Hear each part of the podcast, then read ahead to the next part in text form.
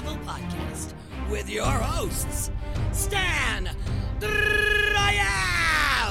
and Nick Bracha.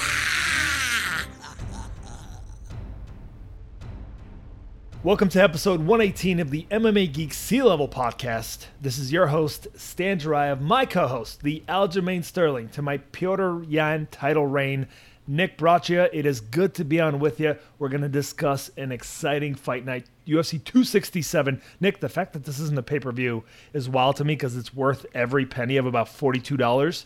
Um, I am going to watch it for free, and I don't have to pirate it this time, so I'm kind of excited about that. Yeah, I mean, I'm just in a really good mood because I gained up some important ground last Yes, week. you have, I my friend. Because I defeated you. Left you in the center of the opt- octagon, mouth open, eyes looking up at the lights. your mom and your wife worried about you, crying in the front row. Damn it, Nick. Oh, low, man. That's low. Nick, congratulations on on closing the gap between us by half a point. I am right Half now a at point. 100. I'm at 108 points to your 97. So you, you still have like if you keep going at half a point per, like you need another four months, four or five months to this year to close the gap if you're like really consistently doing this half a point at a time thing. But honestly, you are slowly creeping up closer. Um, so good on you for that. 11 points apart at this point, Nikolai. Still some making up to do, but I do think there's some underdog value on this upcoming UFC 267 card. Blachowicz versus Glover. We got Oh, yeah. fucking Yan versus Sandhagen. I'm super psyched for this one, but we're gonna get into that in the next segment. Let's get into last week's uh, fight night, Nick. A really good card, man. Marvin Vettori, Paulo Costa. One for the ages, a really good competitive back and forth battle. Everything you could ask for from a pair of main eventers, man. What did you think of this matchup? You know, this this got everyone to really pay everyone in the MMA world to pay attention because leading up to it, Paulo Costa, who's been kind of kind of a nut job um, for you know for a few years now, with his whole f- uh, flippant approach to weight, completely unapologetic about the fight changing to 205, and then you've got Marvin Vettori, who kind of has he's not loved by fans. He's a little bit arrogant. He's a nor- he's a northern Italian. I want to I want to say you know who's been in the UK and the US for a long time. He's a little bit snobby, um, and he's he hasn't come off great uh, as a as a guy. He hasn't exactly been a charmer. But leading up to this fight, the way that he handled himself, the way that he responded to Costa, that he, he took the fight, he kept a he kept a good positive attitude. It was kind of like his biz being face turned moment, where all of a sudden there are all these Marvin there were all these new Marvin Vettori fans leading into the fight. And the UFC kind of put some extra muscle behind him from a promotional perspective, um, because I think of what of what he did and his good attitude all week. And then he gets in the cage, okay, at a weight class that's not his, against a guy that looked to outweigh him by 20 pounds. Yeah. And I wouldn't say that Marvin Vettori is a 10 out of 10 fighter in any one area, but he's one of those guys who's like a 7 or 8 out of 10 in every area. And he he put it together. He had incredible pressure and output and durability. Um, and he just this this is a guy who fights with so much self belief that even in the face of just monstrous video game head kicks and and just bombs, you know, coming at him, or even if he's blocking them, he's still he's still feeling something, and he doesn't stop moving forward. He doesn't stop responding with a four or five strike combination. Yes, he could have thrown more kicks, um, but his hands were on point. He had a strong one too, and he is he may not be great in any one area, but he's a great but all as all his skills put together with those intangibles, um, including self belief, he's a he's a great fighter. I don't know if he'll, if he'll be champion, but at 28, he's got a shot. And against anyone in the in the division outside of Israel Adesanya, I'm probably picking him to win. Yeah, um, I'd like to look at the division before I am able to make a statement like that. But I, I agree with you, man. Vettori, like he's got a relentless confidence about him that people like Conor McGregor and Ronda Rousey have. Right, no matter what happens in a fight, no matter whether he's losing or he has some some bad moments or or what have you, he never stops believing in himself. He doesn't buy into the idea that Israel Well- Adesanya is a better fighter than him, even though he is. Right, there is a benefit to that, Nick, for a fighter you want a coach to to kind of supersede that and to kind of and to kind of temper that when needed. But that confidence is important. I think that's a major factor. I talked about how post Israel Adesanya, Vettori came off of that thinking he was a better fighter somehow, and Paulo Costa got embarrassed. So there's like a mental frame difference in this matchup.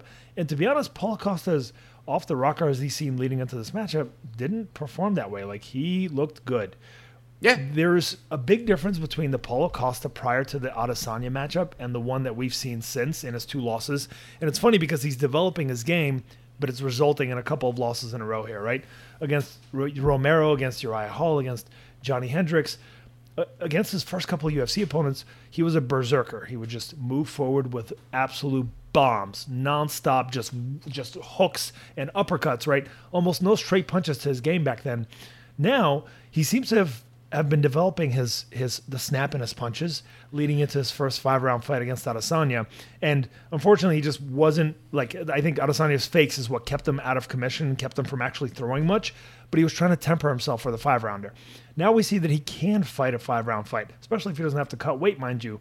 And in this matchup, he looked really good in that fifth round, man. Right? He looked really good in that second round. If he would have just put one more round in the bank, this fight either could have been his or it could have been a draw with that point deduction uh, that Jason is it Herzog I, I- I believe took Yes. from him um, in at some point in the fight where he ended up poking Vettori in the eye. Here's the thing: there's some controversy about whether that's fair or not. Um, I, I think there is an argument to be made that Herzog was probably punishing him for the for the debacle with the weight cut I- and all of that. I don't. I, I disagree. I disagree. Here's the thing: based Mm-hmm. on the micro, the microphones and the UFC camera work, if Jason Herzog said that he had communicated a warning to Paulo Costa at least once, possibly a second time, and mentioned it in those exchanges, and if Herzog saw that Paulo Costa heard it, mm-hmm. that's that's his judgment to make. We don't have we don't have the same view, and we didn't have the same audio access. So he was taking that point based on the fact that he had given a prior warning. Now, the contact that he had made to Vettori's eye wasn't in that prompted the earlier warning. Apparently, wasn't intense enough to stop the action. But if he verbally communicates a warning, and Costa and he knows that Costa hears it, I've got no problem with it.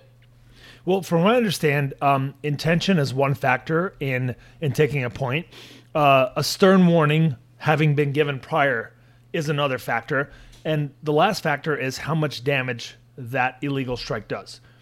I don't think any of them were in place in this matchup. Now, it didn't make a difference, right? The bottom line is that Paulo Costa lost three to two, three rounds to two. He would have lost three rounds to two regardless. It wouldn't have made a difference had he not lost that point. But but uh, I think like so far we've had only really three circumstances in which a justified point has been deducted. The reason I think as much as like I realize that you almost have like a mulligan, you can you can commit a foul or two in in every fight before point gets deducted, and that's not right. And at the same time, you take one point off Nick, and the odds of a fighter winning that fight goes down significantly.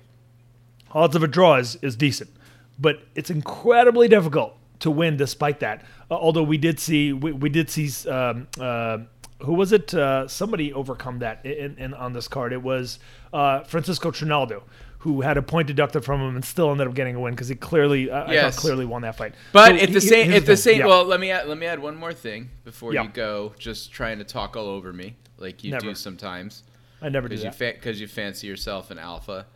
Um, I'm a beta at best.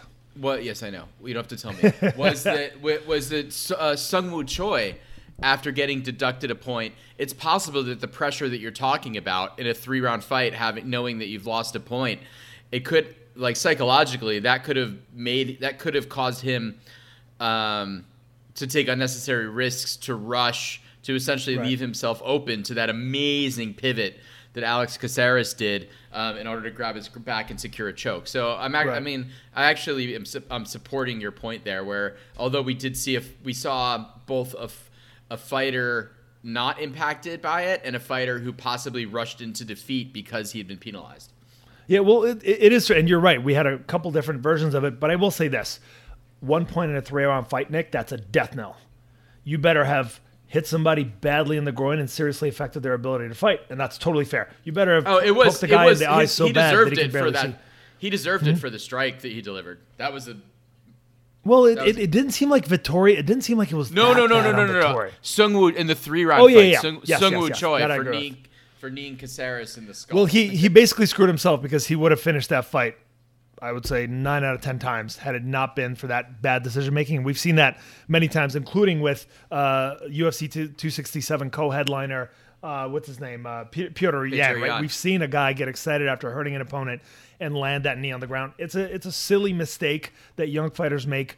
Um, it happens. He screwed himself. It, it was so bad for his career that he did that. That that one moment really screwed him. But you're right. It, it was a hard enough knee. It deserved the stoppage, but he gave uh, Caceres a break from all the other strikes as well, not just from that strike.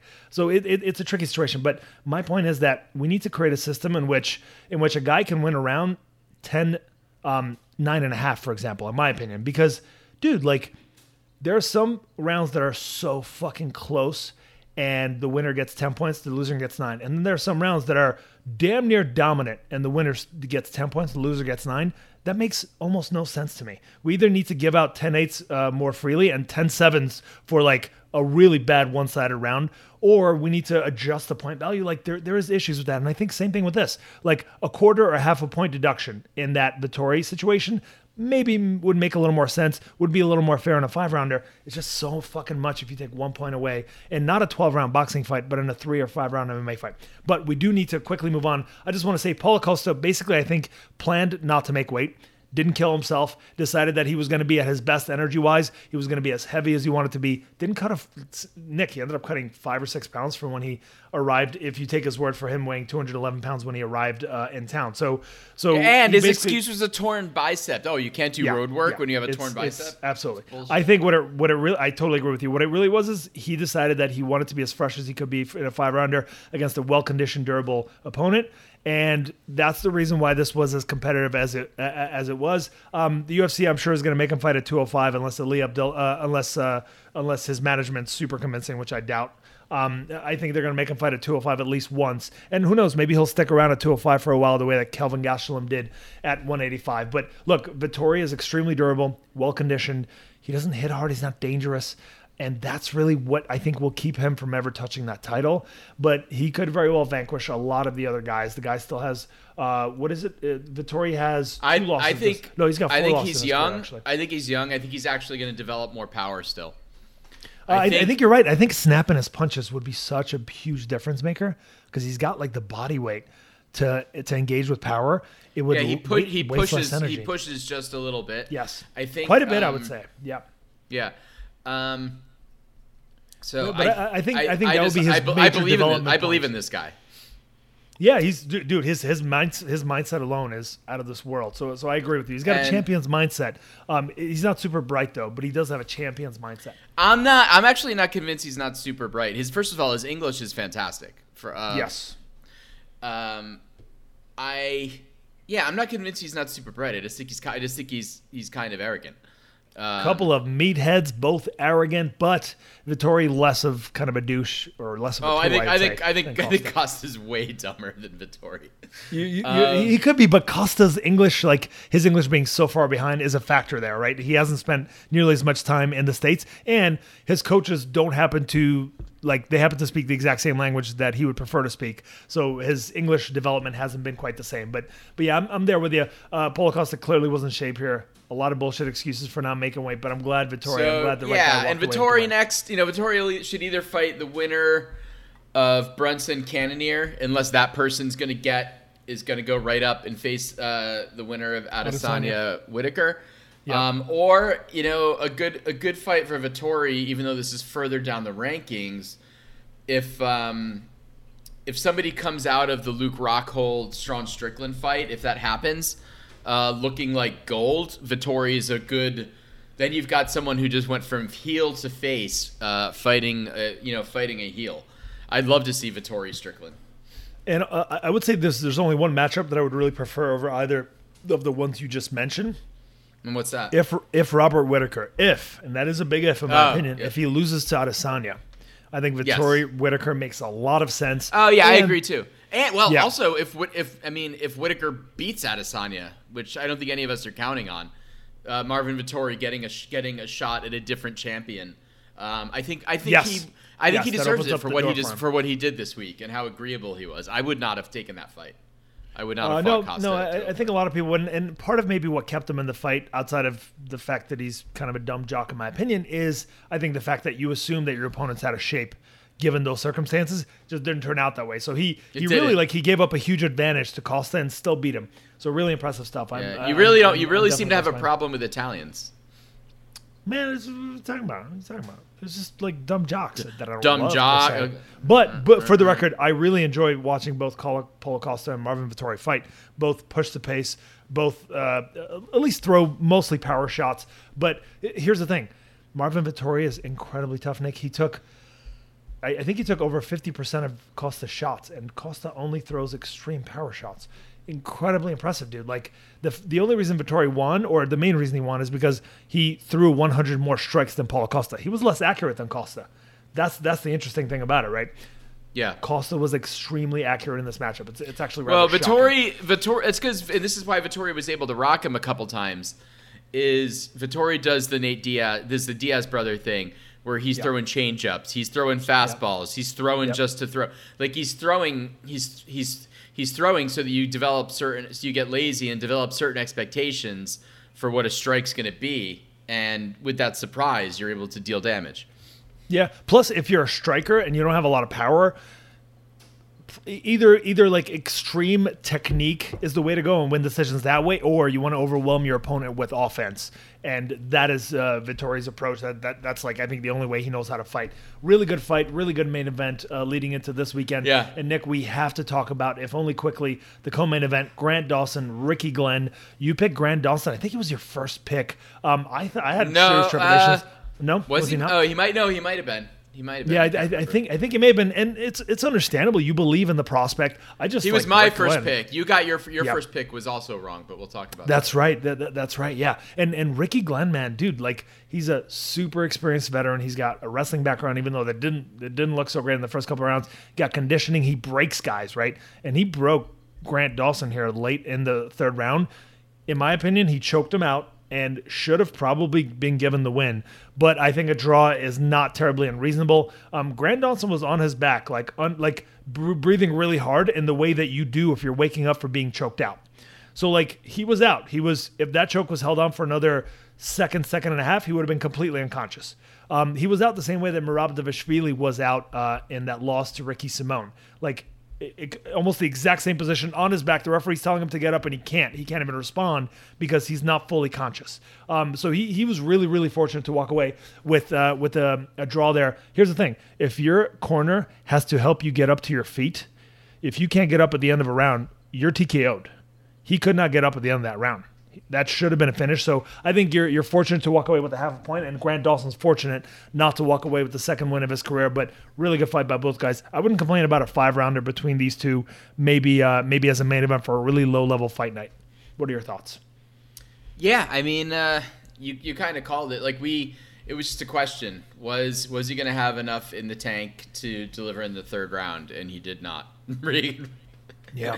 and Yeah, and but he he put in some work in those first two rounds, and that's that's a lot of work. to, uh, but yeah. it takes a lot of it takes a lot of effort. I don't know what he's got to Exactly, do his, condi- his conditioning, but because it's not like the guy's out of shape. It's just. No.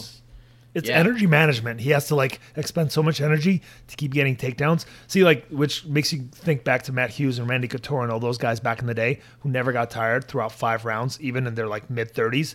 Why? Because they were on fucking steroids and and probably you know whatever else cocktail will help you with your conditioning.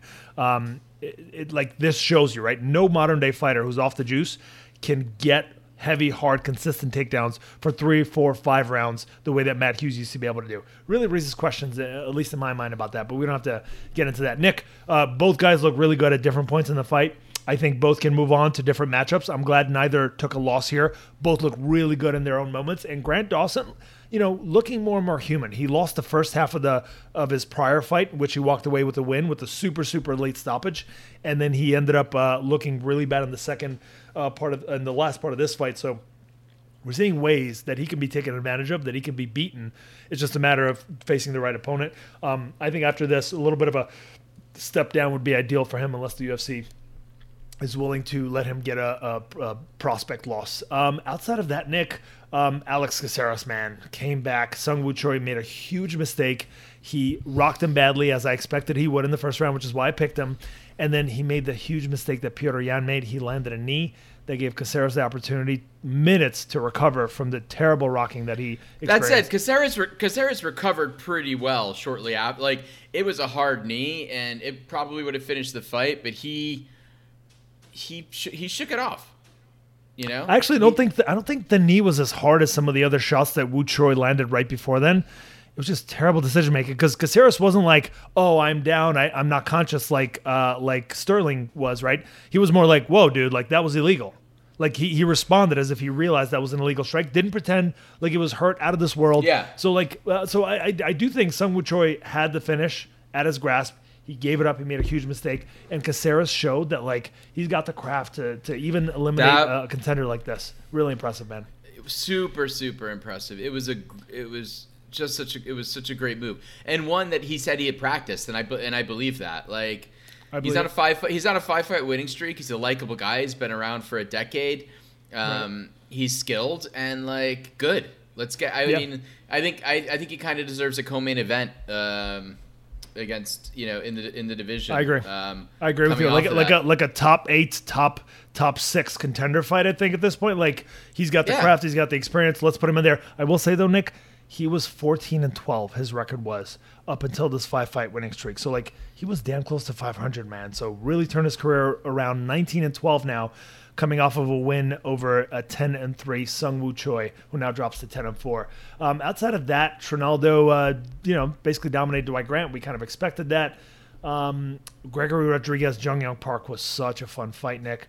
Rodrigues basically used, I think it was the right hand to the body to set up like like a high jab followed by a, a takedown, right? He made you think that the body shot was coming, got a takedown in that first round, was able to control Park and win that first round. That second round, Park hurts him badly. And somehow Rodrigues comes in, lands a bomb, and ends up uh, finishing him standing. Uh, unbelievable performance, unbelievable fight, man. Both guys look spectacular. By the way, just going back, you know who I'd really I we've got a fight coming up that's interesting. I'm going to talk about Caceres for more second. We've got Ryan Hall against Darrick Minner coming up. What do I'd like think, to winner see uh, winner of that one? I like to see Alex Caceres fight the winner of that. I think Alex Caceres Ryan Hall would be a blast. I agree. I'm into the matchup. Although Caceres' last loss was to a jiu-jitsu guy who had absolutely no other skill whatsoever. So, like on paper, like it would really be a test of whether he's really improved from a couple years ago when he lost to which Gracie was it? It was Kron. Gracie. Kron Gracie. Yeah, who, who who by the way like went on to lose his next fight and then never competed again. And I assume we'll never see him again because Gracie's most Gracies don't tend to compete after they lose. Um, and then we have um, and then we uh, so Jun Yong Park Rodrigues. Any thoughts on that one? It was it was super fun. I thought I thought Park was gonna, you know, I, I was I was pull I was pulling for Park, but he's too. he's a, he's a tough guy. But holy shit, did he eat a lot of shots? He gave it. He gave a lot, and then he ate a lot. But that fight combined with the one right before it, Mason Jones, David Onama, was some back to back fight of the night style action. Like they were, it was just both of those fights were nonstop. That was five between the two of them, about uh, four and a half rounds of just rock'em sock'em robots back and forth. Yeah, Mason Jones was like a minus 500 favorite. I told you guys that David Onama is absolutely worth an investment at these kind of crazy odds. The guy's really talented. Ta- He's and James James Krause is going to send a guy into war if you're not ready. Like he's not going to let. He's Yeah, not going to. yeah, he's not going to pick right. up. He's not going to pick up the right. phone on five days' notice and send right. and send one of his guys uh, to fight this dude if he didn't think he could do it, and uh, I- he was right. certainly capable.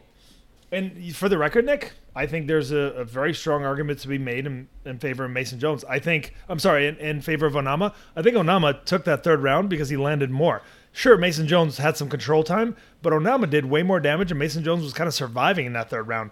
Body language wise, damage wise. I thought Onama took that fight. He was 18 and 0 between his amateur and pro career leading into this matchup. So the dude had serious experience going up against the guy who couldn't quite get a win yet in the UFC. Still hasn't gotten a clear cut win, mind you, Mason Jones, right? So in my opinion, like super contentious fight could have gone either way. Not by any means a robbery. Don't get me wrong, but I Well, do think Onama Mason- landed more damage in that third round. I mean, timeout. Mason Jones was beating the shit out of Alan Patrick before. He he was. He, he was, but it's Um, still unfortunately it's still not you know a, a, a victory like any way you put it. You know what I mean? Correct, but, but let me yeah. let me quickly look at the UFC stats. I'm, I'm curious what the what the um what the stats are on that But second round of this matchup. And I know we Onama, Onama's gonna need to work on his takedown defense. Yes, and to be fair, he's been taken down plenty of times in his career. He's just really good at getting back up, and he's particularly good at giving giving up his back and then turning it to his opponent after that. Which uh, yeah, Joe Benavidez was was super a big on. explosive. Super Yes. explosive. Yes, re- really, really against a talented guy. I'm going to look quickly. Onama landed three more strikes in the fight, and uh, sorry, I'm I'm just curious about. Excuse me. I'm just curious about this matchup in particular, Nick, because I do think Onama deserved that uh, third round. Let's see. In the third round, Onama landed 24 of 33 strikes. Uh, 73% of his significant strikes in that third round. Granted, Jones landed 20, but they were mostly on the ground, if I remember correctly. Um, in my opinion, Onama probably should have gotten that decision, but I, I get that it was super competitive and and uh, really could have gone either way. Uh, anything else that's, that's worth discussing on this card, Nick? Considering we gotta we gotta dive into Uh, UFC 267. I mean, I was happy. Listen, Jesse Jess came back strong from her knee surgery. I thought she would win this fight. I didn't think it would be so much lay and pray. Um, in a battle of the glass cannons, Jai, Jai Herbert uh, probably ended the UFC run of Khama Worthy. Um, yeah, I unfortunately. think I think that's you know I think that's about it. Nice to see Jonathan Martinez get a win. Um, you know we'll see if he can if he can put himself back in the mix like he like he felt after he defeated Thomas Almeida. Yeah, and quick mention to Jeff Molina, who I think is so fucking talented. I really like this kid a lot. He looked so good against Daniel da Silva. Finished him in that fucking second round after having a kind of a rough first round. Jeff Molina's no joke. He's also another guy from that uh, I think Glory MMA and Fitness team. But before we move on, I quickly want to talk about um, my bets recommendations for this last week. So a lot of them hit. I recommended a bet on Marvin Vettori in a parlay. I recommended a straight bet on Francisco Trinaldo at minus 130. That was a fucking steal against against Dwight Grant is terrible in my opinion. Recommended um, Rick Glenn plus 310 at dog value. And as you can see, it wasn't a bad recommendation, even though, you know, you would have gotten your money back uh, if you bet on that one. But like good fucking reason to put some money down on Rick Glenn. I recommended a prop bet on Nicolae Negumereanu uh, by knockout plus 220, even though he was a big favorite. That one came through in the first round uh, against the not durable Villanueva. I recommended Jessica Rose Clark in a parlay, and presumably you would parlay her with somebody like Marvin Vettori. That one hit as well. Um, Onama, I recommended an underdog bet on him at plus 385 not one that I'm that I'm ashamed of recommending at all. Staropoli didn't come through for me. Uh, Zviad didn't come through for me. Uh, Jeff Molina came through for me on a straight bet. So the majority of the bets that I recommended did come through. So I'm pretty happy with that. I've got a couple more recommendations for UFC 267. Nick, let's take a break. Let's break this whole card down for him, Nikolai. Let's do it.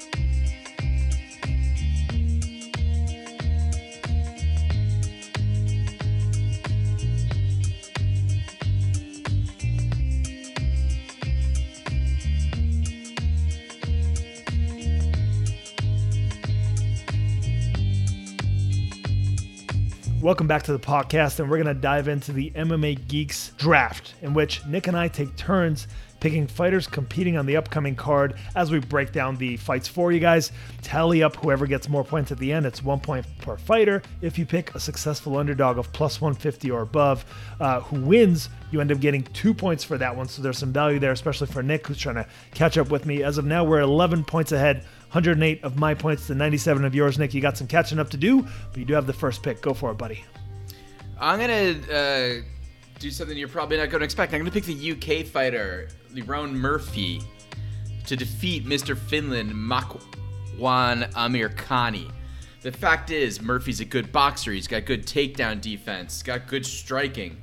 Amirkhani, like, dominates the lesser opposition, and runs out of gas and kind of quits against uh, against tougher fighters. He did not look very good his last time out, a fight he was supposed to win against a fighter who I do not think is as good as Lerone Murphy.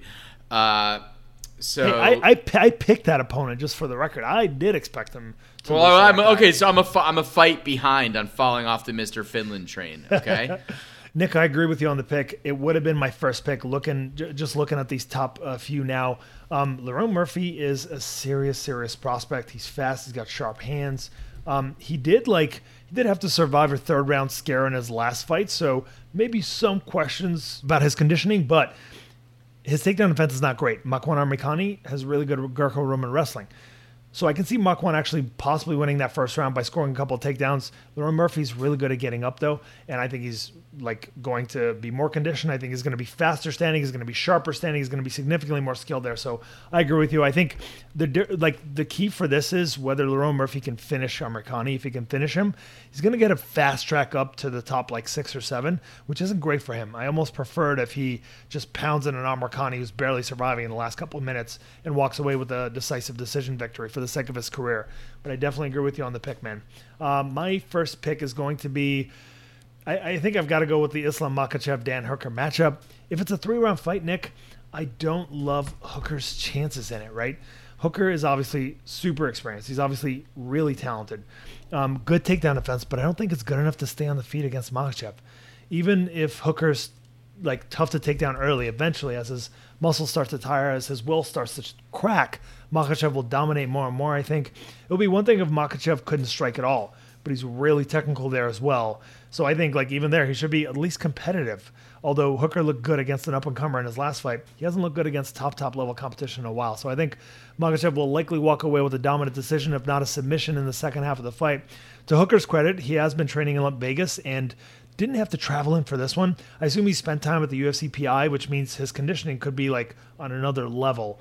Um, if this does become a five round fight, which like there's been bickering and back and forth about that, both guys seem to be up for it. Um, if it is changed to a five rounder, I give Hooker slightly more of a chance because he'll just have more of a chance to land that flying knee or something. Um, but I, I do think the odds are way too wide on this one. Uh, I do have Makhachev though. Yeah, I, I do too. Although, but I'm excited to see it. It's uh, listen. This is exactly um, the right fight, I think, to make with RDA falling off. And I actually think this is a more. I'm more excited about this fight than I am the RDA fight. Agreed. Um, I, I think it has a chance, has a higher chance of an upset than the RDA fight. I'm there with you. So there are oh, there are so many so many interesting fights that I want to pick now, but I'm gonna I'm gonna make some assumptions, and I'm gonna go with Khamzat Chimaev um, to beat up uh, Li Jing Liang. Um, and the the reason it really it really comes down to this: Neil Magny took who's a good wrestler, but took down whenever he got into trouble in the fight, was able to take down Lee, took him down at will uh, ended up winning 30 27. And I think that as good of a grappler as I believe Neil Magny is, and as durable as he is, um, I, we don't know too much about Chimaev's durability, but he's bigger. He's definitely bigger than Neil Magny. And I've got no reason to question his durability. And I, I just believe the guy's so athletic. I can't see him not having Lee in a. Um, you know, kind of like all wrapped up against the cage, um, at kind of at his at his convenience. If he gets crazy and decides that he wants this to be a kickboxing match, we, you know, we may see something a little different because um, his opponent's got some pop. But I in in I don't think he takes this fight if COVID has really destroyed him. I think he should. I think this is a good, a good, favorable matchup for him uh, from a grappling position, and that he has a he has a clear path, um, a clear path to a, ch- a choke out in the in the first three minutes of the fight. I actually think he has just as clear a path toward a knockout in the first minute or two of the fight as well. He might. He might. He might. Yeah. And partially for the following reasons. J- Li Jing Liang has been knocked down five times in his UFC career. That's not a great sign against Chimaev, who is extremely fast, right? That's going to be one big difference in this matchup. Li Jing Liang, he's he's conditioned, he's tested, right? He's experienced. I can't say any of that about Chimaev, But given the speed, the power, the grappling, and the ground and pound that he's shown so far, it's tough not to pick him in this one.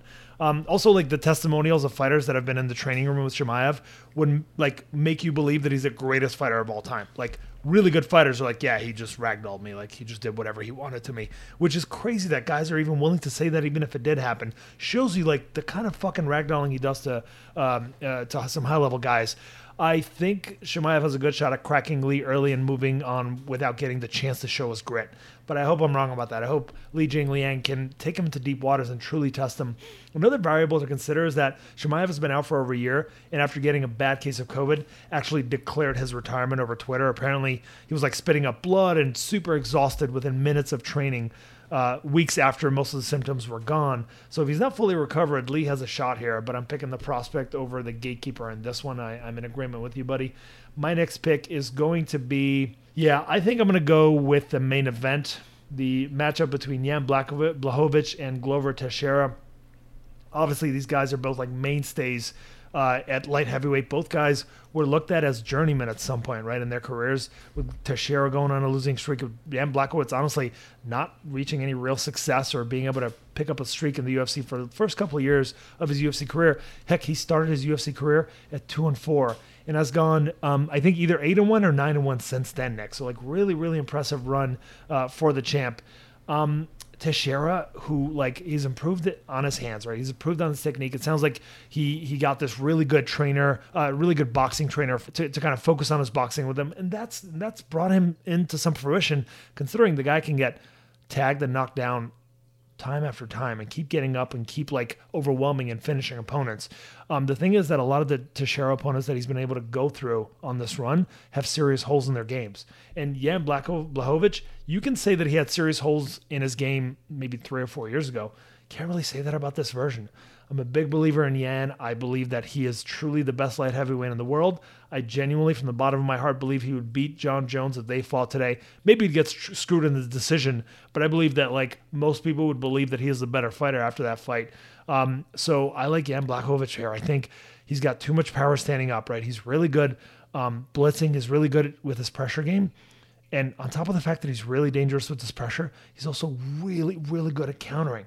So no matter what you do against them standing, it's extremely risky and extremely dangerous unless you've got Israel Adesanya level of technique. And that was extremely close standing. It could have easily gone either way, right? Even though Israel's quicker and, and, and maybe a little bit smaller and had a reach advantage, Black was right there with him, neck and neck. It was extremely close. And Blachowicz was able to get those takedowns. That's an area that Blachowicz has really worked on his game over the years and improved on. I'm not sure that Glover Teixeira is like – drive you up against the cage, hold on to your legs for a couple of minutes before finishing a double leg is going to work against Blachowicz. And if it is, Blachowicz will make his way back up to the feet. He's not going to be a victim at the bottom of Teixeira's mount. So I like Blachowicz uh, to find the big shot probably in the second half of the fight because of how durable Glover Teixeira is. I like Blachowicz to win by uh, by a knockout.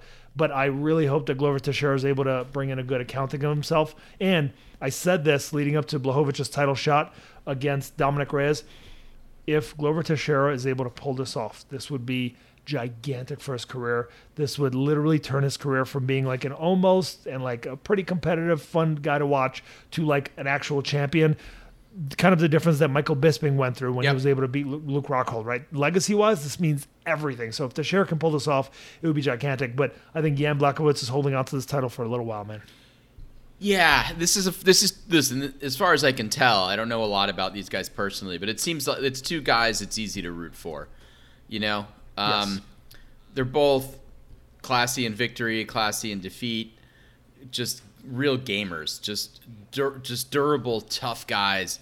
Um, I just Glover's got a Glover's got a lot more miles on him, and we've seen him. Yes, we've seen Jan uh, beat, but we've seen Glover in some wars. Like, I mean, the Alexander Gustafsson fight, the the damage he took in the Jon Jones fight, like, um, you know, getting getting flash KO'd and, and getting knocked back awake against Karl Ro- was it against Karl Roberson?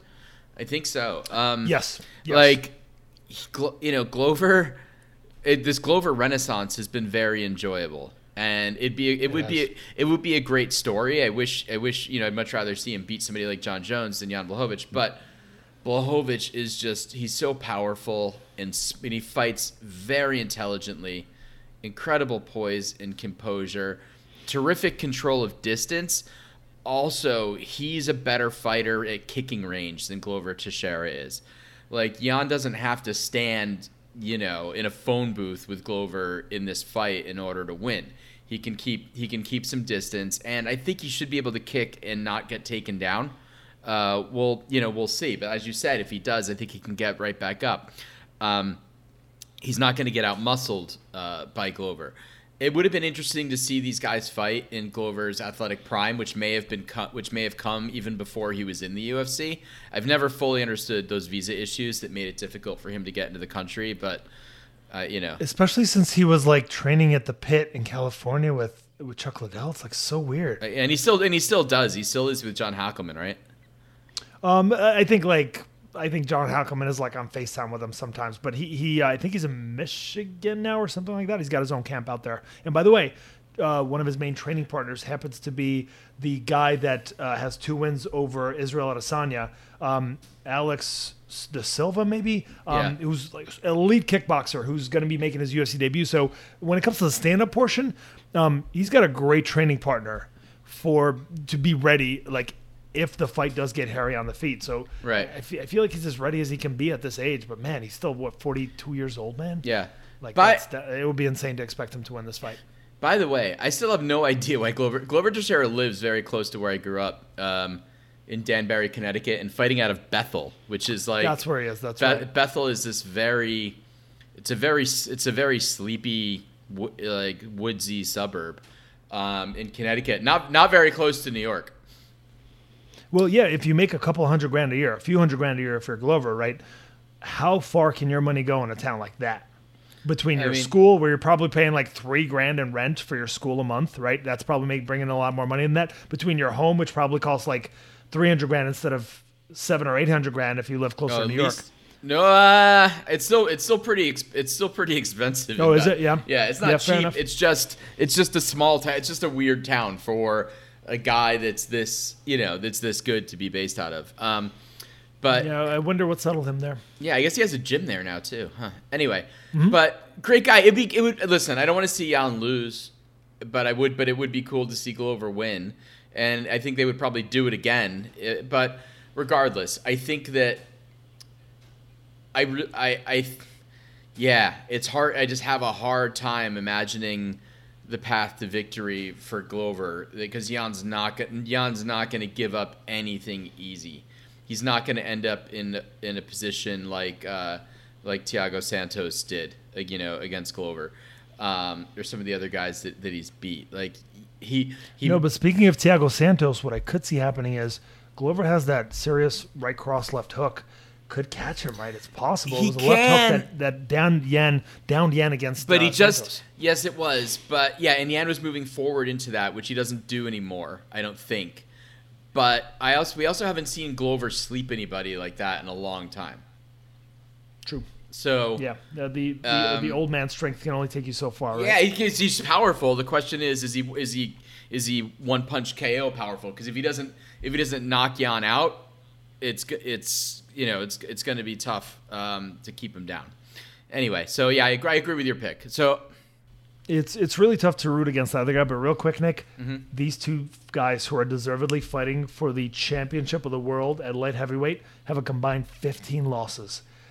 That doesn't happen super often outside of like a Robbie Lawler title reign, man. That's uh, that is remarkable, man, and and really super super likable guys. Uh, what is your next pick, my friend?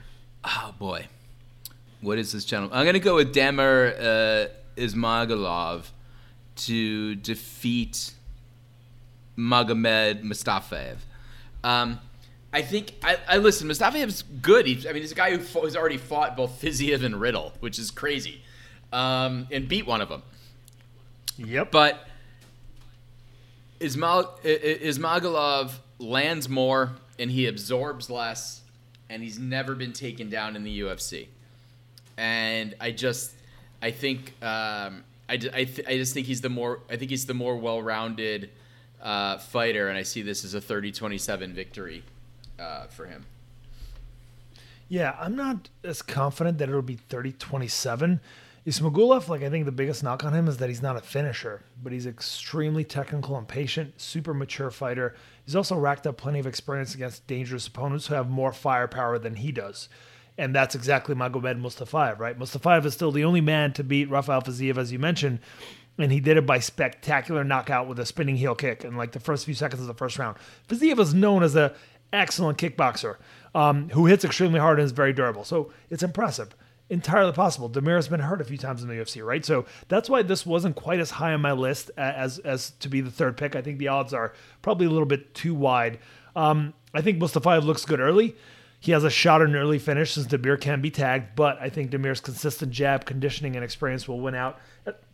As he starts to kind of run away with the fight after the first round, with Mustafaev running out of gas, um, I, I, tend to think for Mustafaev it's first round or bust. Um, I do think there is some value in parlaying Damir, right? Putting Damir in a parlay in a two fighter parlay. I don't really believe in three fighter parlays. And just to be safe, because Mustafaev can get a knockout as possible, put some money down on Mustafaev by knockout. You're going to get great odds, and that's the only way he can win. So you can kind of have a win win situation there. If Damir wins in any way or fashion, you should have uh, boosted up your parlay. And if Uh, Mustafaev is able to get a knockout, you are covered. So, so that's something to seriously consider. I'm going to be making more bet recommendations uh, as we as we go along here, Nikolai. My third pick is going to be in the Magomed Ankalaev matchup against Volkan Ozdemir. Oh, this was one of my underdog picks I wanted to make, but go for it. Ah, uh, interesting. Um, Volkan has actually been looking better than ever leading up to his matchup against Yuri, Pro, Pro, uh, Yuri Prochazka.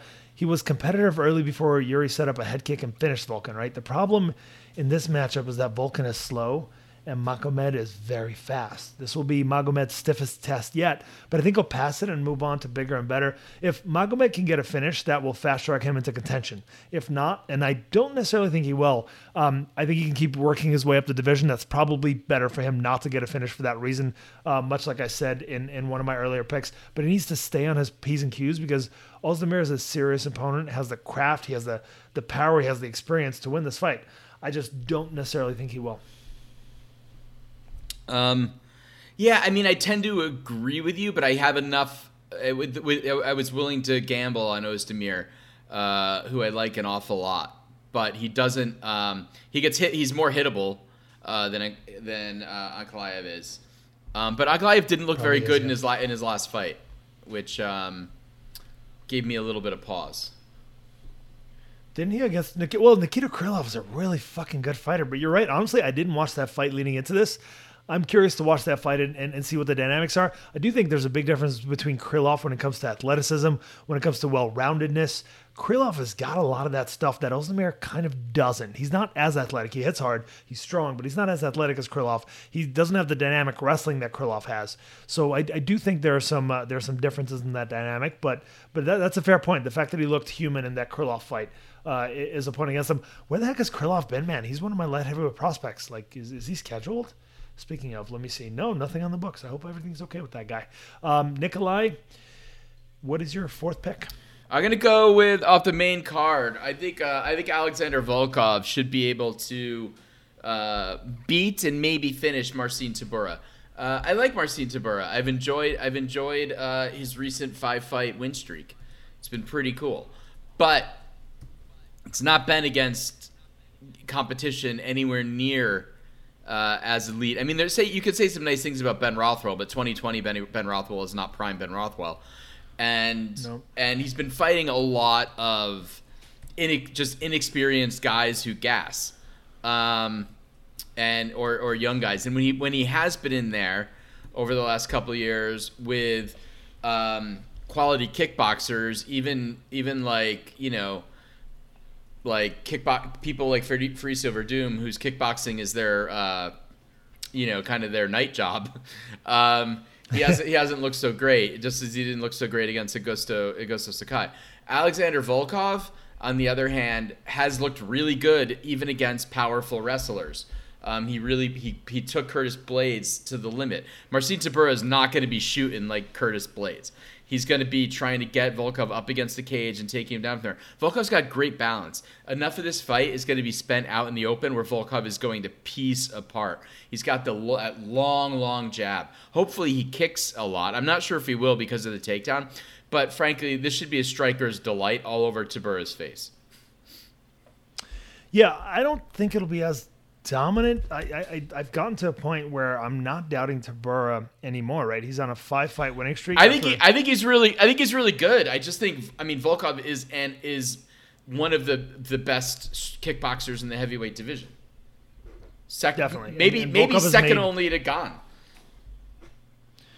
I don't know if I'd go there, but, but it might be uh, skill wise. He might just be. Um, it's tricky because he, has put a like made huge improvements over the last couple years by gaining weight and uh, like developing more power, more snap in his punches. On a five fight winning streak after going one and four in the five fights prior to that. So like a huge resurgence, not unlike the two guys in the main event. He's been able to expose the holes and conditioning issues against guys like Rothwell, Hardy, and Walt Harris this version of Volkov does not have that level of glaring holes. So in that way, I do agree with you. This version of Volkov, I think the best version of him yet is conditioned. He fights at a super high pace and he hits like a truck right? Like he he's gained weight, he's heavier, his conditioning hasn't waned, and because he's heavier, because he's got more snap in his punches, he's hurting guys more, man. Those advantages and his size, I think, will give him a competitive decision win in this one.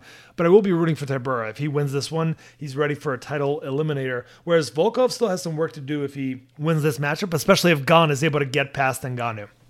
Yeah, yeah, I think uh, I think that's I think that's fair.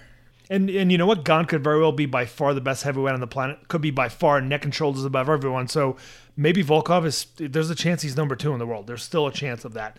Uh, and and we're, we're gonna see uh, we're gonna see evidence to uh, to clear that up for us in this matchup, man. My next pick, my fourth pick, is going to be in the Elizeu Zaleski dos Santos Benoit oh, Saint Denis. My other my other underdog pick. God damn it. Really, I'm I'm curious. I'm curious to see what you think of of Danny. Maybe, maybe I'm maybe I'm underestimating him, but I've I've I've got a I've got a stern belief in Zaleski. The thing about like Denis is that, and I don't know if I'm saying his name right. I Denis Benoit Saint Denis. Saint Denis.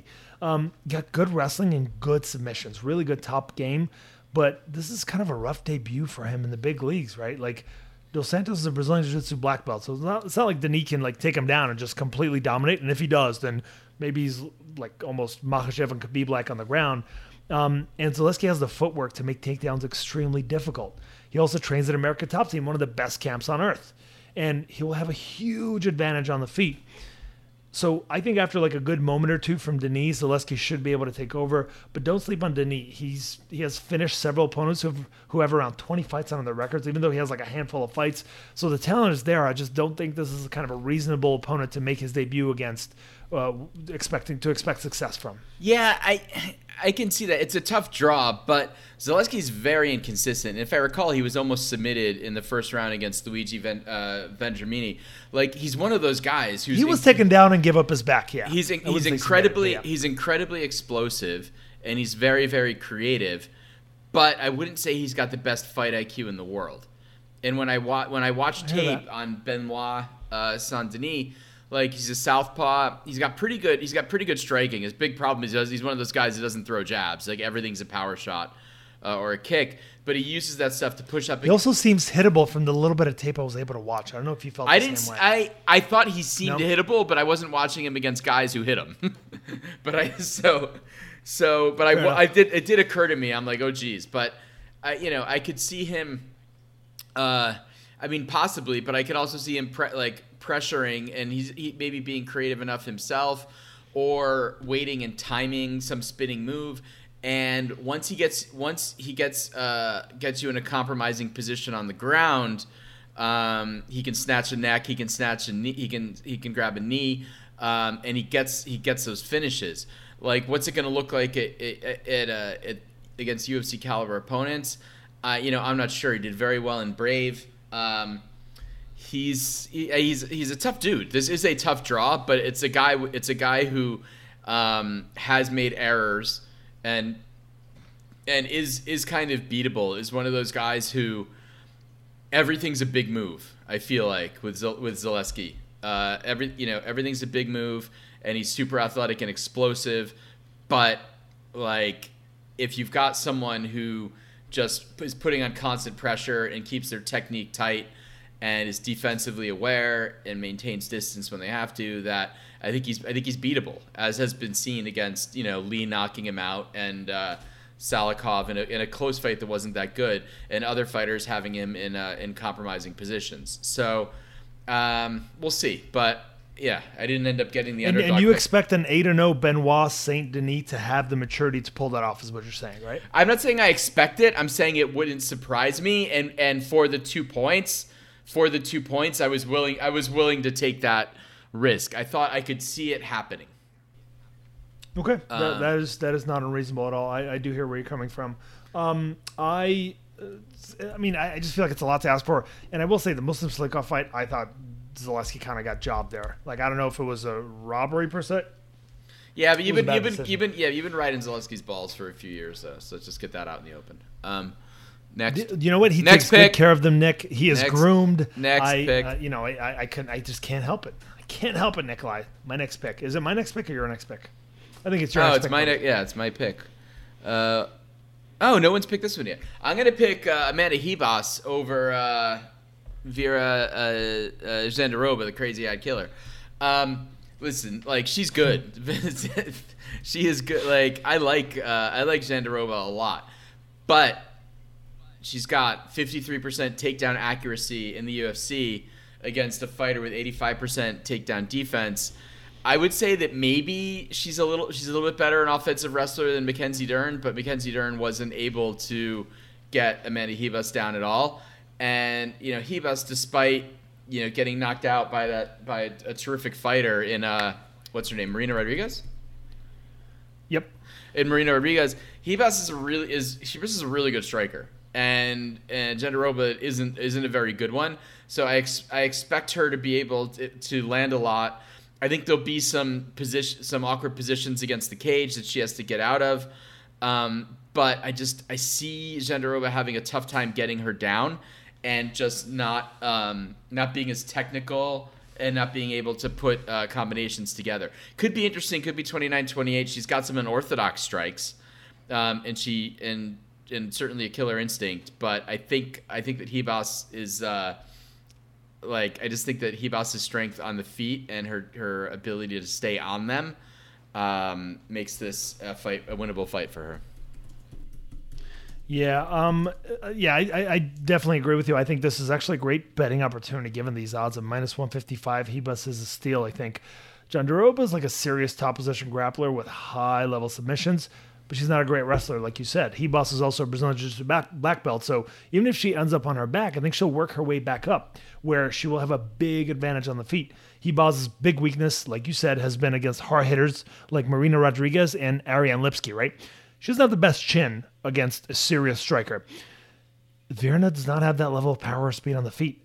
MMA math also favors Ribas, who clearly beat Mackenzie Dern, and Dern clearly beat Jandiroba. So I, I definitely agree with you there. I, I think this is a, I think this is a good pick to make at this point in our draft competition. Uh, j- by the way, it was Polyana Viana who beat her six years ago in Jungle Fights, not Ariana Lipski.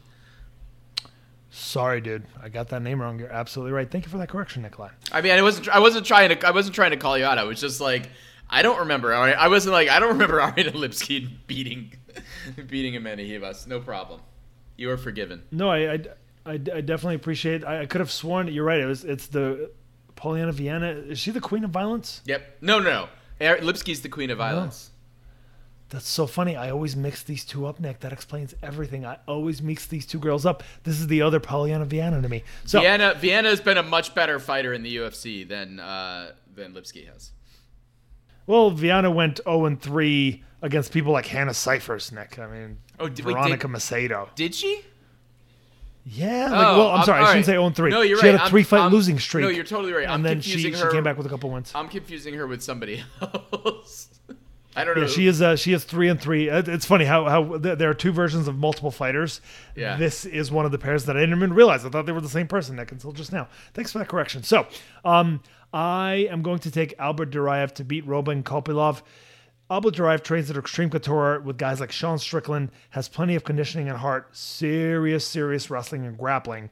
Kopylov is a solid southpaw, but he got submitted by Karl Roberson in his UFC debut, who is not at all a grappler. He's capable there, right? But like getting submitted by him is not a good sign. To be fair, Kopylov I think took that fight on like two days' notice or something. So I don't, I can't really blame him too bad. I think the odds here are way too wide. But uh, I'll be rooting for Kopylov, but I'm picking Duraev here. Well, I just think it's just this bruising grappler. The fact that he's a local Vegas guy is in his favor. I assume Kopylov is going. Oh, actually, I'm sorry. He is flying from Vegas to Abu Dhabi uh, which saves them a flight because I don't know if you know Nick from all over like the world or country, everybody meets in Vegas and then they fly to Abu Dhabi from there. Um, so I still think that gives them a bit of an edge over Roman Kopylov, but I, have got Albert Duraev uh, in this matchup. I I did also. Um, good fighter should probably be at 170, not 185, but. Um, I still, I think, I think it's that I, Duraev. This could be, yeah, yeah. This could be a sleeper, a sleeper yep. fight though. I'm, I'm excited for it. Um, yeah. Oh God, there's, now shit now shit gets weird and hard. Um, I'm gonna go I'm gonna go with the co-main, which is not easy to pick, but um, I'm gonna go with the man I'll still refer to as the champion, Yan, um, over over How Corey dare Sandhagen. You, Nick? How dare you? I, I like Sandhagen a lot, and I think that as an underdog pick, um, I think plus two twenty five. No, I'm saying I'm saying how dare you call him champion? Well, I mean, here here's the thing, yeah, like Sandhagen has that effect where he he almost fights sometimes like Brian Ortega, where he fight he fights for the finish uh, versus fighting fighting to win rounds. And Yan and he, what Yan does is works towards the finish while winning rounds. And I just I think that I yeah I just think over over I. I think that Yan is is uh, is defensively very sound. He doesn't take a lot of crazy risks. He's very patient. Like anything can happen, but we haven't seen him you know, hurt really bad. I get the sense that he's pretty darn durable, and he was certainly having his way with Aljamain Sterling, uh, kind of however he wanted. I just after a rough a rough couple of rounds to be I fair. Didn't, I don't really think so. I thought maybe a rough cup a rough like a pretty even first two minutes or something but I I remember thinking that I, I actually I, I, rewatched at least the first round, Nick. Like like he was getting it taken to him in the first round. He didn't knock down Sterling for like a millisecond, so maybe he still won that round. But he was getting it taken to him in that first round, man. He really was. The pressure. Granted, if you're going to expend all your energy, you can probably beat anybody for that one round, right? The question is what happens if you're run out of steam, and we kind of saw a little Yan, bit. Yan doesn't go away, and he's been in there with the best of them. The John Dodsons, Jimmy Rivera like Jose Aldo, Sterling. Like he's this is good. This is a really really exciting fight, um, and Sandhagen certainly has a chance. I just think coming you know coming off of what I thought was a winnable fight against T.J. Dillashaw, um, and may you know maybe a fight that he maybe a, a fight that he won. But he just he ends up fighting from underneath, fighting from positions that are not um, that he can't score from and he often ends up in them while while taking risks to finish the fight. So I, I just I think that strategically, uh, is a is a much sounder fighter and is kind of it is built for a five round championship fight. And we just I just we just haven't seen Corey Sandhagen game like turn that corner.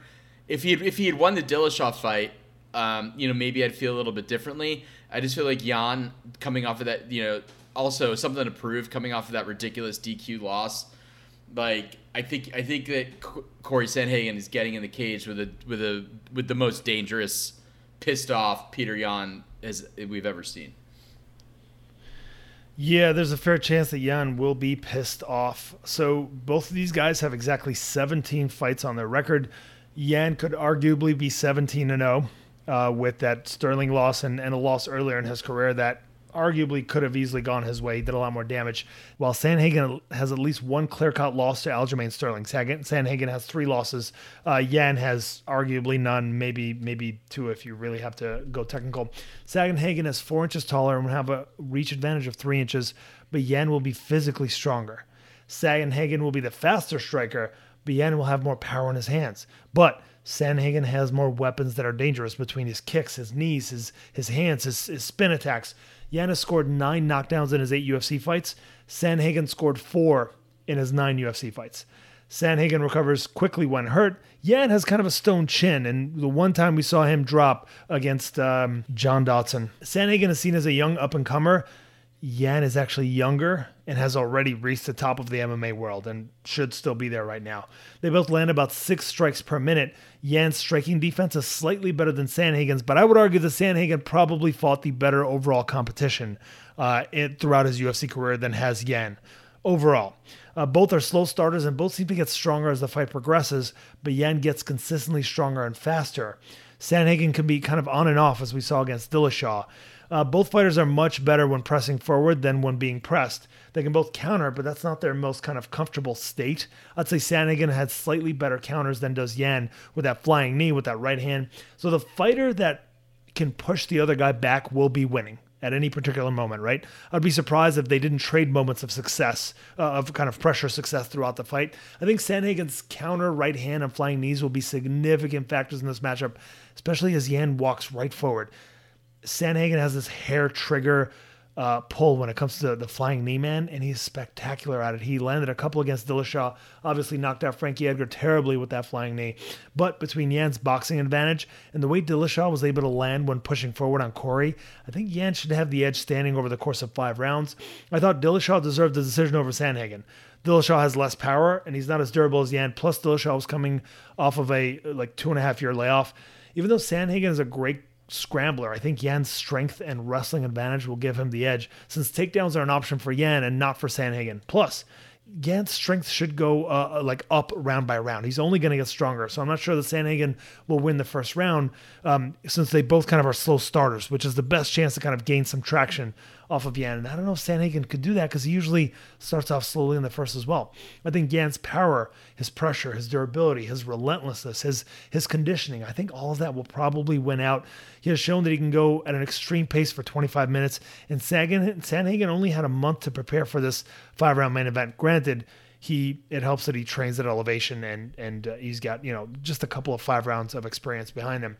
His flying knee is a real concern in this matchup, but I'm going with the best bantamweight in the world to keep that distinction and a barn burner of a fight. I am super super psyched and excited about this matchup, Nick. This is this is definitely the fight that I'm most looking forward to, and, and I can't wait for it, man. I'd say it's a better matchup on paper than the one with Sterling, although Sterling with a second crack at Yan could be interesting.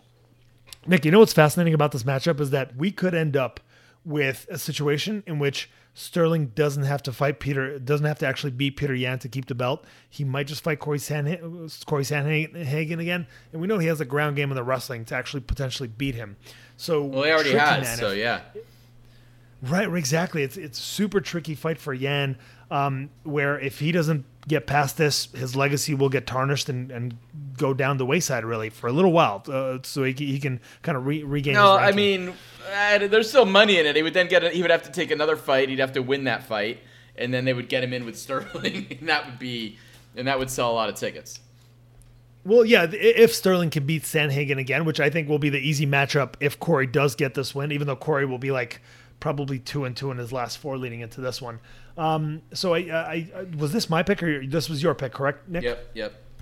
So yep, we have three. Your... There's three fight slots left. None of them of which include fighters whose names I can pronounce. Uh, no, you're not kidding. I'm gonna go ahead and this is risky because Hu Yaozong has like he hasn't fought in a couple of years, and I think his biggest weakness that we saw in the last matchup that he did fight in was his wrestling defense. Right, didn't look very fucking good. He got taken down multiple times against really like a low level heavyweight. Now, or maybe light heavyweight. Now coming down to 185 after a two year layoff. Who knows how much improvement he's made? Who knows how much better he's gotten, right? But we have seen Andre Petroski recently. Um, and Petroski's good enough to take down the version of who that competed two years ago. So I'm picking him for that reason. Yep. Hu will have a big edge on the feet. So if Hu can keep this standing, he will win this fight. Petroski is not really formidable standing. Um, and like Petroski has solid submissions and ground and pound from top position. So if he does get that top spot, it's it's going to look good for him. I think he's going to end up making it 2 0 in the octagon after losing in the semifinals of the last season of TUF. Although, for the record, Petroski did take this on shorter notice, so maybe his gas tank won't let him win. We'll see. Yeah, I mean, he fought. He did fight pretty recently because I believe he was on that card, wasn't he? On the wasn't he on the TUF? Wasn't he on the TUF card? Yes. Yeah. Um, He was. So, all right, I'm gonna go. This is there's this is another uh, sleeper for fight of the night. You got uh, Tiger Ulan uh, Bekov taking on the Brazilian Allan Nascimento. Um, Nascimento, who is a guy who went to a uh, split decision with Julian Paiva, the guy that's ne- that's uh, next in line to fight Sugar Shane O'Malley, um, and is a Sean O'Malley. I'm sorry, Sugar Sean, Sugar Sean O'Malley. Um, you know, shoot boxing fighter, uh, shoot box fighter, very very tough guy at 125. Um, and he's and he's taking on a dude who you know was able to take out Bruno Silva, which is which is no joke. Bruno Silva himself has been uh, has been sleeping dudes uh, lately in his last two fights. But I'm gonna go. Um, I'm gonna go with the Dagestani as I always do. Uh, Tiger Ulanbekov um, in, a- in a fight that I could that I think could be end up being uh, like a, a fight of the night contender. Tagir Ulanbekov is your pick. Uh, yeah, I actually think I think we have two more after this one. Oh, I've got uh, Gams. Gamzatov, uh, uh, Olejek, and that's that's all I've got left. What, what other? Tukuga, Tukuga versus Hamos. Is that still on the card? Oh shit, that is still on the card. Yeah, Um, yeah. So here's the thing about this Tagir matchup. I actually think like you're right. Allen is pretty legit. Like the odds are way too wide. Tagir is like minus two eighty favorite or something crazy like that. I think it's just because of the name, just because of where he's fighting. Um, Allen is like a legit opponent. Really skilled, standing up, really skilled on the floor, but his wrestling isn't awesome. Even though he's a good scrambler, once he does get to the floor, Tagir, I think like his Dagestani wrestling chops, I think that'll be enough to be able to hold enough moments of top position to win a decision here. But again, the odds are way too wide on this one. I, I think um, you can, you can. I mean, I, I wouldn't mess betting with this fight at these odds, but I do have Tagir as well, Nick. So I'm in agreement with you there. We've got one more pick to make, and then we can break down the fight that's left over. I think I'm going to go ahead and take Zubaira Tukhugov to beat Ricardo Ramos. I think that Ramos is really skilled on the ground. He's got a really good jab, but he's been making some bad decisions in some fights. He's been getting caught. His chin hasn't been holding up too well. And Tukhugov, at least for about a round and a half, is pretty explosive, good wrestling, uh, hits pretty hard, even though he can get sloppy at times. I realize this could go either way, but I'm going to edge towards Zubaira Tukhugov to uh, to pick up a win over Ricardo Ramos here. yeah, I had the same. Um, Um, and then we have one more fight, Nick, that neither of us wanted to pick. No. Uh, what are your thoughts on the Mikhail Olyanchuk versus Shamil Gaz- uh, Gamzatov matchup? oh, isn't Olejek the Olejek's the guy that beat uh, Busak? Help me out. We've been talking about so many fighters. I'm out of I'm out of fight. Yeah, he beat he beat uh, Modestus Bukak uh. Yes, yes, Um, yes. It was a super close decision, but he did, yes. and he's also the guy that had uh, had had that silly fight with Gian Villante. Um, oof. I thought he smoked Gian Villante. Didn't he, he? did, he did smoke. run through him? I, I can't remember. I know he won. I thought I thought all, all Gian Villante fights are silly. Let's just agree on that. Yeah, Um, that's fair. Oof. Meanwhile, you've got Shamil uh, Gamzatov, who's not been very active. He, it's been two years since he's fought in the UFC. I, ba- I don't really remember that fight, nor did I, nor did I look it up. And uh, so I'm gonna go, yeah, the split decision win over Klidson Abreu. Um, I'll, I'm gonna go with the the uh, what are the odds at? It's a good question. Yeah, the odds sure. are it's my it's pretty it's close. it's uh 170. It's not as close as you think. It's like uh, minus 170, minus 150 in favor of um, Gamzatov. Um, so and that's for yeah, favoring a guy who hasn't fought in in uh, you know in two years. Um, he did have he did have a KO, a very fast KO win against Antigulov uh, prior to that, and it was in the first round, so before Antigulov could gas. Um, Fuck, I don't, I, I don't, Stan, I don't want to pick this fight. Um, I guess I'm just gonna, I'm gonna assume here that the odds makers are smarter than I am and know, or know more than I do, and go against the recency bias, and I'll pick Shamil uh, Gamzatov just out of straight fear. Yeah, it's it's tricky because Shamil got a close decision win in his UFC debut against Klidson Abreu after having success in PFL. And like Gabriel's a pretty good fighter. I didn't think that Gamzatov deserved the decision, to be honest with you. He's coming off a two year layoff into this matchup against McCall. McCall is a pressure fighter. He's small for the division, but he does have a speed advantage against many light heavyweights. McCall was seen as a contender at one point with wins over mid level competition before OSP and Jimmy Crute submitted him. I think Shamil is right on the line of competition that McCall can exploit. Like, could go either way. McCall's lack of footwork and energy management are a concern, but Shamil has the exact same issues. He doesn't hit as hard, nor is he as fast as McCall. So I'm hoping McCall has addressed his submission defense and ability to cut off the cage. Uh, he should take a decision win in this one, but it's hard to be confident, man. There's a reason. Uh, there's a reason this is the last pick on our list. Nikolai, this should be interesting. I hope you rack up a bunch of points. Think we got seven picks apiece, right? So if I like lose three or four, you got all your picks right. You could bring it super, super fucking close with this event. Um, I'm kind of hoping it happens because it'll just be a little bit more interesting for the podcast. But I'm quickly going to run through our picks.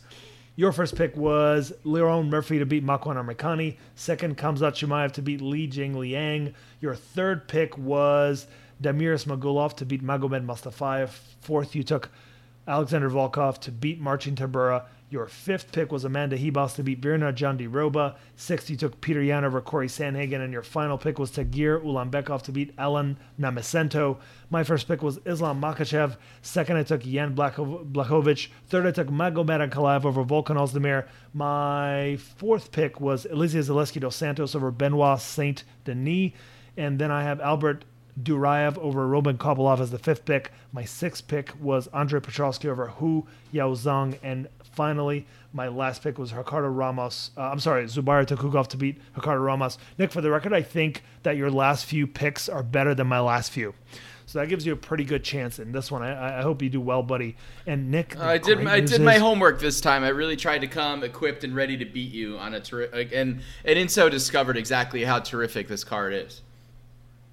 You know what, Nick? I'm, I'm glad that it took you 118 episodes to finally do your goddamn homework for for. I've done my homework for plenty of episodes. I went extra. I went extra deep. Listen, pal, you won by know, you won by like an inch last year. Okay, it was right down to the wire. So don't get fucking attitude or try undefeated, to, undisputed. Nick. You're Nick. not. Y- yes, you you have. You've won, never sniffed this have, title, Nikolai. but they have been close, closely contested fights. Um, yeah. So Nick, the great news is after this phenomenal card that we have coming up, we have possibly an even better card. At least, at least it's a little more top heavy. We've got UFC 268, Usman versus Covington 2 next up. Co-main event: Rose Namajunas, Weili Zhang. The third fight down the card: Justin Gaethje, Michael motherfucking Chandler, Frankie Edgar versus Marlon Vera's on this one, man. Shane Burgos versus Billy Quarantillo. Shahbazyan's coming back against uh, Nassourdine Imavov. Al Iaquinta is coming back versus Bobby Green. That's fascinating to me. Um, yeah, man. Andreas Michailidis versus Alex Pereira. Pereira is that training partner of Glover Teixeira that I was referring to, who has two How? wins over Israel Adesanya and Glory. By the way, one of them a horrifying knockout. Um, and then uh, a couple of you know okay how did Phil, how did Phil Hawes end up on this card? When did that happen? That's a good question. He must have been rolled over from the from the recent card that he had. Oh, he remember uh, he had two he had two fights canceled in the last four months against Deron Winn, That's and now right. they got him up against right. against Chris Curtis. Yeah, who is apparently the number one welterweight in the U.S. Southeast, Nick. I'm not sure what that means, but listen, he's got he's got a bit of a winning streak. He just beat Kenny Robertson, who's you know a, a UFC veteran. Um, he got, knocked, he got knocked out by Ray Cooper, Ray Cooper uh, the third, who's the the Jake Shields. Yeah, but Ray, Ray, Ray Jay Shields Ray killer. is like no joke. Yeah, he beat Rory MacDonald. He beat Jake Shields. Like that dude is David Michaud, who's a UFC veteran. Like there's no shame in losing to that guy, in my opinion. He's like every bit, every bit legit. Although he went on like a bit of a losing streak and now has been winning nonstop, so it makes you question whether whether he's got his hands on some serious supplements, but also could have just really come into his stride. Nikolai, that'll do it for this episode, man. This was a bit of a long haul. We had so much to cover from UFC 267. I think it'll be worth it, man. I look forward to uh, texting with you over the course of this event, buddy. Yeah, if I can find the time, and I've got no one better to text, sure. Motherfucker. You know what? I'm not even going to reply. I'm just not going to reply. I got you. Usually you leave me stone cold dead. That is true. At, the, at the end of that, I, that is. I no, might. I oh, might well, oh, by the way, what, for, for the record, when I said I'm not going to reply, I meant that I won't reply on the night of when you do send me texts because we both oh. know you're going to text me at some point. I might. All right, dude. You're gonna miss me. You're gonna think about me every fight that comes up with like a Ruski name on there. You're gonna be like, ah, that's almost Juraev. Ah, that's actually a Juraev. You're telling me you're not gonna text me when Mr. Juraev is fighting over No, there? No, I'm gonna be like, oh great. You're gonna be texting me like, oh, I used to spar with this guy. Oh, I used to spar with this guy. Oh, I got the better of this guy in sparring. Oh, I sparred with this guy. Nick, Nick, I don't think I've sparred a single person on this card, but I have been on the phone a couple times over the last few months with um, with uh, UFC 268's Al Iaquinta, but I've never trained with that guy either. What do you what do you what do you call you calling like one nine hundred get Al? Like what are you what are you talking on the phone with Al Iaquinta for? Are you trying to buy property? Like what's going on? Well, I I don't know if you know this. I run the mixed martial arts program at an after school program in Harlem, Nick. I am aware and, of that. Yes. And we were considering getting, Al Iaquinta in as a board member. Oh, cool. Uh, so we were kind of in talks at some point with him. I like I like did not uh, pan out. I like Rage and Quinta. I do too, man. I I hope he's figured out his knee issues because if he's healthy in this one, this could be a really fun fight to watch next week, buddy. Have yourself a good rest of your evening, my friend. You too.